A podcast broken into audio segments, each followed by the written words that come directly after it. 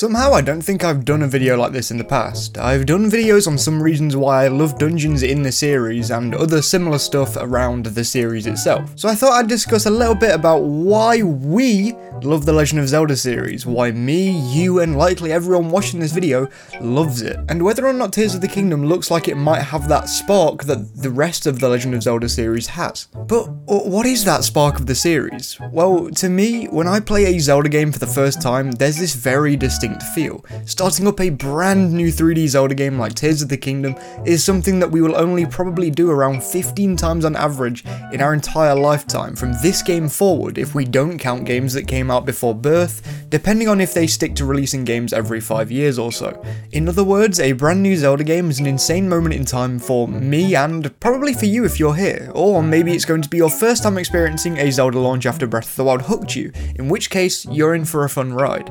But why is a Zelda launch so magical? To answer this question, I wanted to try and articulate why some of us love the series so much, and whether Tears of the Kingdom looks to be capturing that since it's a sequel in the same world. Make sure to subscribe for more weekly content as we wait for a final trailer for Tears of the Kingdom, and I hope you enjoy. The reason why we love Zelda games so much a lot of the time can be chalked up to nostalgia or memories, plain and simple. This isn't true in some cases, but a lot of the time we all associate memories with our feelings towards a game, even when you played the game once and only really appreciated it the second time. I know that when I played Breath of the Wild for the first time, I never really gelled with it at all, but I returned to the game at the end of 2018, the start of 2019, and some of my best memories are from around that time. So when I think about Breath of the Wild, I just loved the experience, and I still do.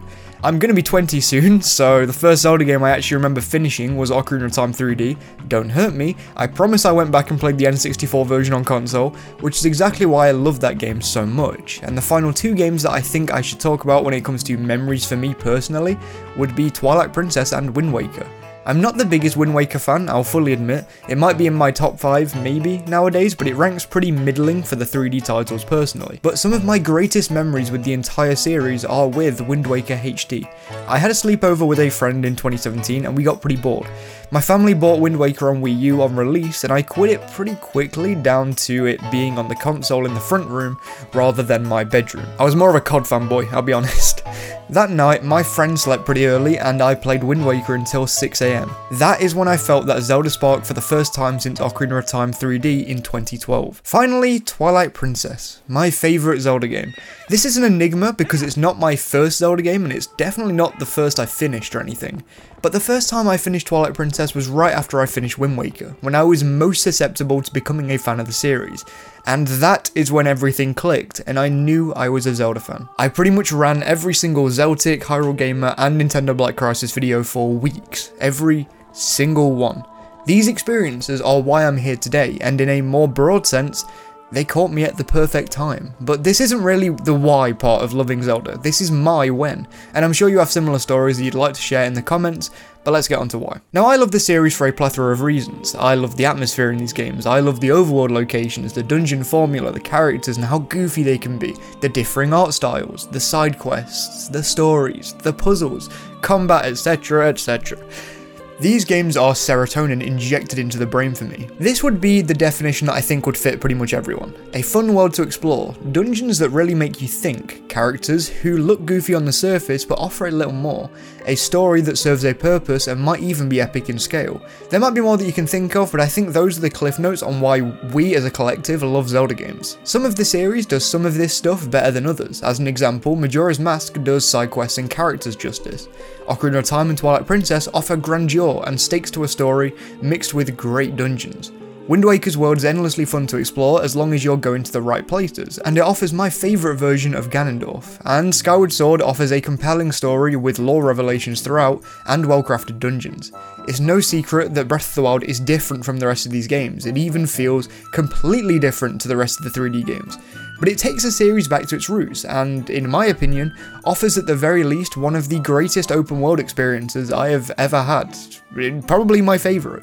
And it zeroes in on that. No matter how much people may say that it's not a real Zelda game or something to that effect, it was. And that Zelda spark can absolutely be felt when playing the game, especially for that very first time.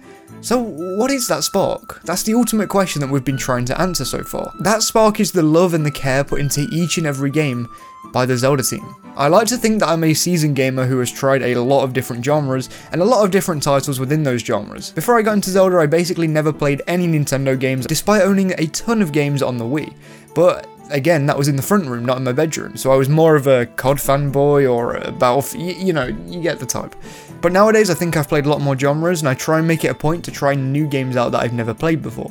Whether that be RPGs and JRPGs, action adventure games, and a ton of other genres. And I truly don't think I've ever experienced a series of games that has quite as much blood, sweat, love, and tears poured into every single game. Even when they're working on time constraints, or when they just try to get games out quicker like Majora's Mask. The developers of these games absolutely love the series, and it is evident in their work completely, but it's never been more evident to me than it was whilst playing Breath of the Wild that second time.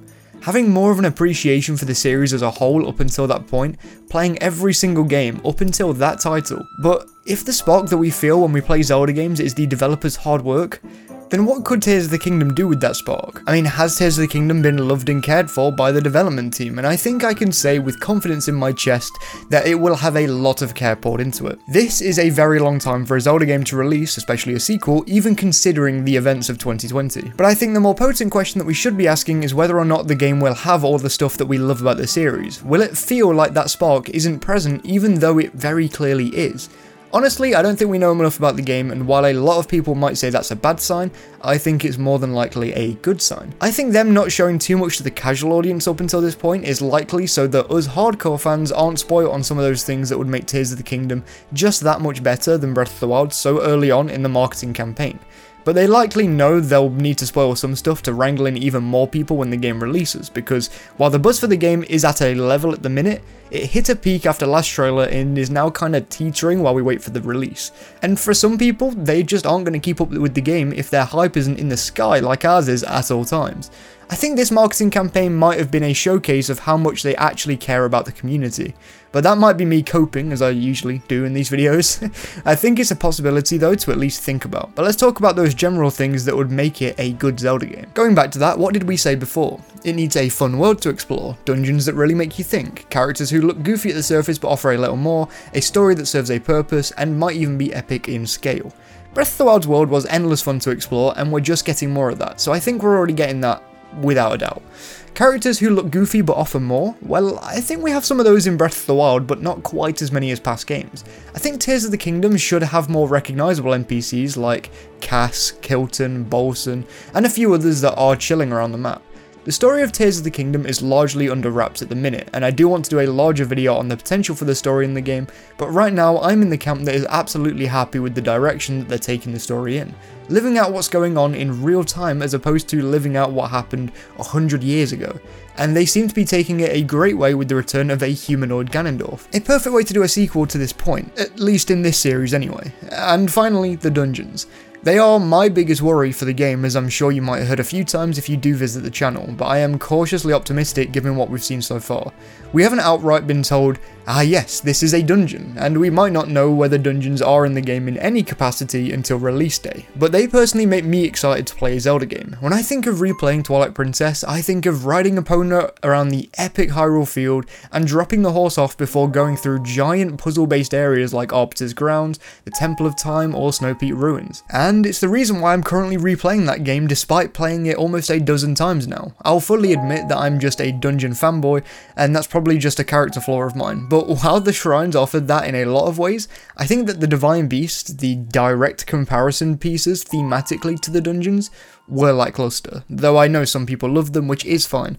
But I'd personally like if we had even more themed dungeons, and I think the fact that Skylands seem to be themed around each of the regions that they're above might be a good start for the future of theming in Tears of the Kingdom, because if I have to go through more than one or two Sheikah puzzle-based structures in any game in the next 10 years, I might just have a mental breakdown.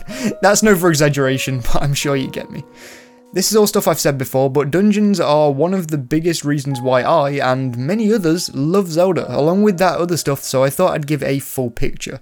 At the end of the day though, do I think Tears of the Kingdom will have that spark? And not only that, but will it have all that stuff that makes an excellent game as well as an excellent Zelda game?